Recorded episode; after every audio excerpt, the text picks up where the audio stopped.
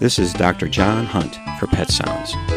Allow me to spend some time with you discussing pets, pet care, and everything in between.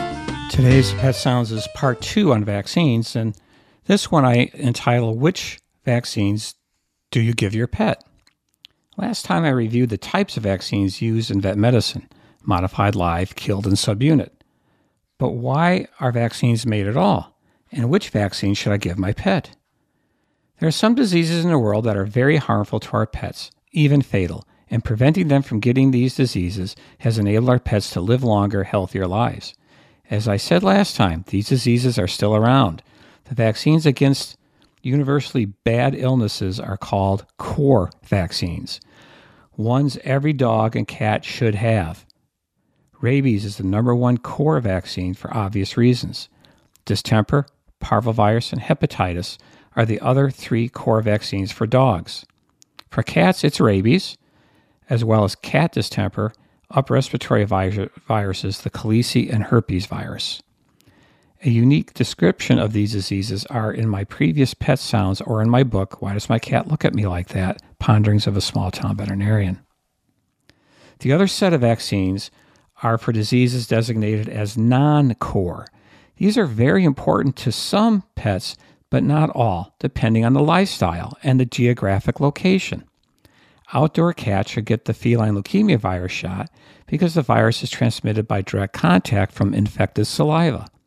A totally indoor cat may never be in that situation, thus doesn't need that vaccine. Dogs that are in areas where ticks are plentiful should get the Lyme vaccine even if they spend most of their time indoors. Dogs in big, big cities may not need this vaccine. Kennel cough should be given to any dog that is boarded, travels, goes to dog parks or dog shows, grooming as well, or even plays with the neighbor's dog. Canine influenza is a deadly virus, but only in certain parts of the country. I recommend this non core vaccine if a pet was traveling out of state. Leptospirosis is found in fresh water and can be spread by rats. It's more common than you think. You need to have a serious conversation with your vet about this vaccine depending on where you live.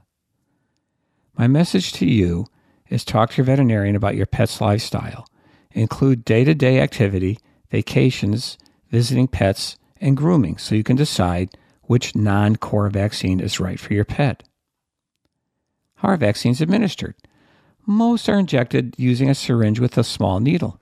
Some are injected under the skin, some into the muscle, there are some vaccines given through the nose with drops, and at one time, one was sprayed in the mouth. All ways are effective. How do pets come in contact with these viruses? A wildlife is one. For instance, rabies is transmitted from an infected wild animal like a raccoon is the number way number one way of transmitting this virus. Rats can transmit leptospirosis, ticks transmit Lyme. Raccoons can transmit dog and cat distemper. Other pets can transmit diseases. Your pet can unknowingly become exposed to a pet that has not been vaccinated and may be carrying an upper respiratory virus or parvovirus. Dog parks, kennels, groomers, your kid's visiting pet are common situations where you may get an unknown exposure. Newborns need the colostrum right after birth that contains antibodies from the mother to protect them during their first months on Earth. That is assuming the mother has antibodies from vaccines or natural exposure. When the puppy or kitten gets old enough, their own immune system matures and will be ready to make their own antibodies from a vaccination. Unvaccinated mothers expose their young to potentially lethal viruses like the parvovirus. A vaccination schedule is the cornerstone of a pet wellness program.